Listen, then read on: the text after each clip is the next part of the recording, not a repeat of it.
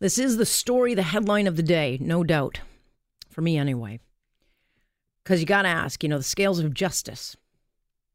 We know that they're tipped to protect the rights of the accused, but what balance, if any, these days is given to the families?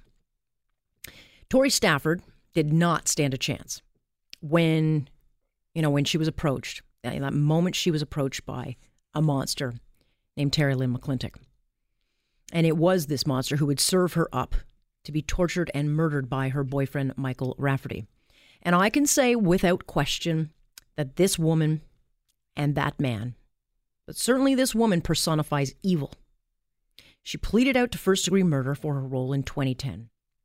The details of what happened are far, far too graphic to put out in detail. One of the big takeaways I had from this case was the fact of the number of times Terri-Lynne McClintic could have helped this child, and she did nothing. Three times at least she could have done something. She did nothing. She got life, but as we continue to learn more and more when it comes to very harsh crime in this country, life doesn't actually mean life in Canada. And for this woman, life doesn't even mean a few years apparently in a maximum security because we learned this morning she has been moved to a minimum security facility, an Aboriginal healing center, where she gets her own room, her own bathroom, kitchen where she can cook. She can hang out in the living room, watch TV. There are inmates there who have kids with them. What kind of punishment is that? And if you're that family, how the hell does that make you feel? Is there even such a thing as fairness in our justice system? Let's ask. Rodney Stafford joins me now. He is Tori Stafford's father and uh, left to deal with the fallout. Thanks for coming on, Rodney. No problem. Is there such a thing in the justice system as any thought to, to those who are destroyed by these kinds of crime? I, I'm, I'm kind of questioning that now. It's it, it's just unbelievable. Um, it's it, it, yeah, it's just completely unright and unfair. What was your thought when you first heard that Miss McClintic uh, was moving to this facility? Well, when I like I originally found out she had already been placed somewhere else for approximately seven months. I I, I hadn't known. Otherwise, I would have made us think about this last year. But because of um, some moving on my on my part, I lost contact, and I didn't receive notification she had been moved. Who did you hear from? I end up hearing from my mom on uh, another matter that was withdrawn by Terri-Lynne herself. But when I had originally heard that that one was what I found out about the healing lodge. What, so, what is the emotion then? Is it anger? Is it frustration? Sadness? Take me through the series of, uh, I guess, steps you go through. Uh, it, it's really hard to explain. Um, just, I don't know. Like when I when I think I'm coming to settle with everything that's happened, it something like this comes up where you find out this woman living in this healing lodge who murdered an eight year old child is living better than probably three quarters of the people living on the streets. And it, I just don't see where the justice is.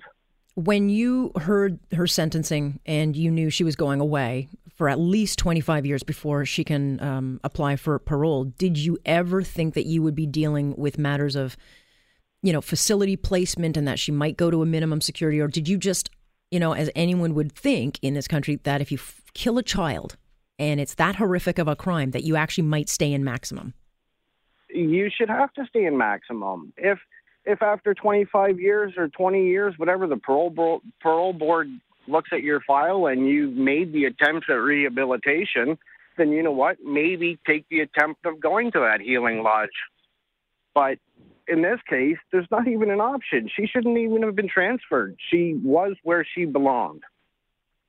She was. And belongs. Sorry. Yeah.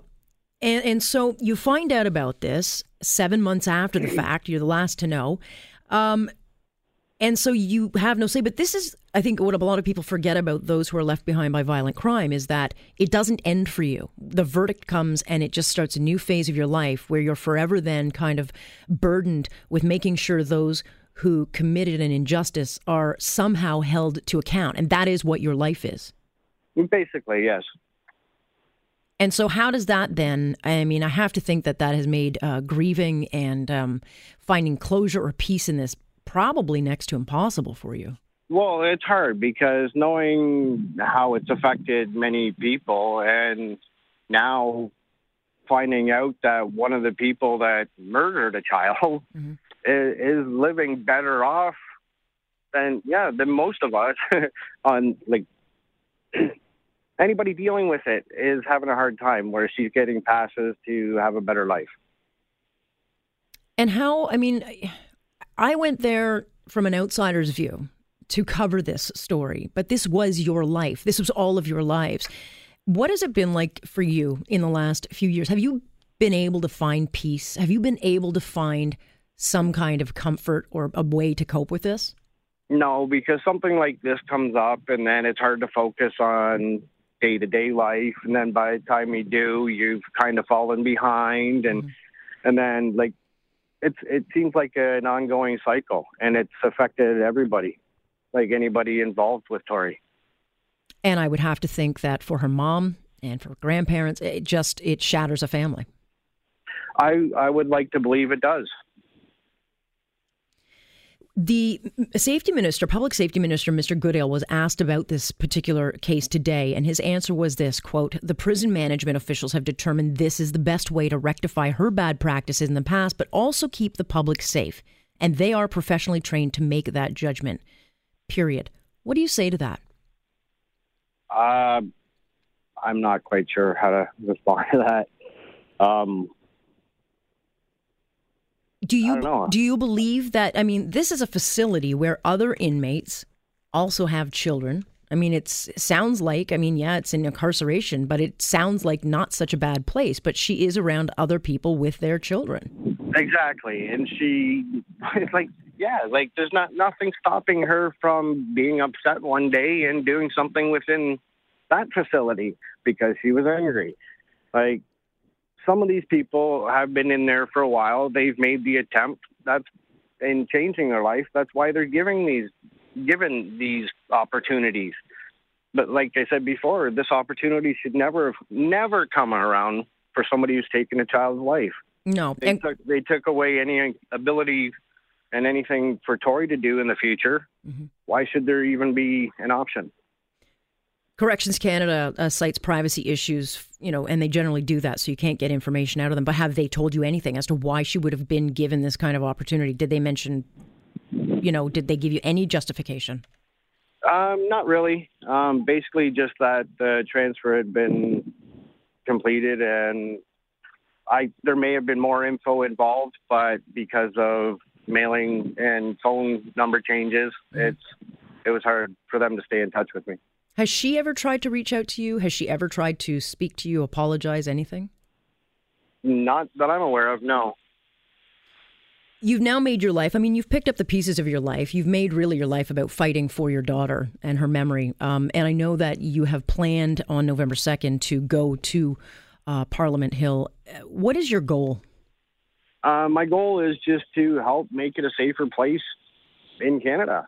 Like, try to try to get it out there that people who commit these crimes, like heinous crimes against vulnerable people, like children, elderly, handicapped, disabled, mm-hmm. there's there's no need for them to be a part.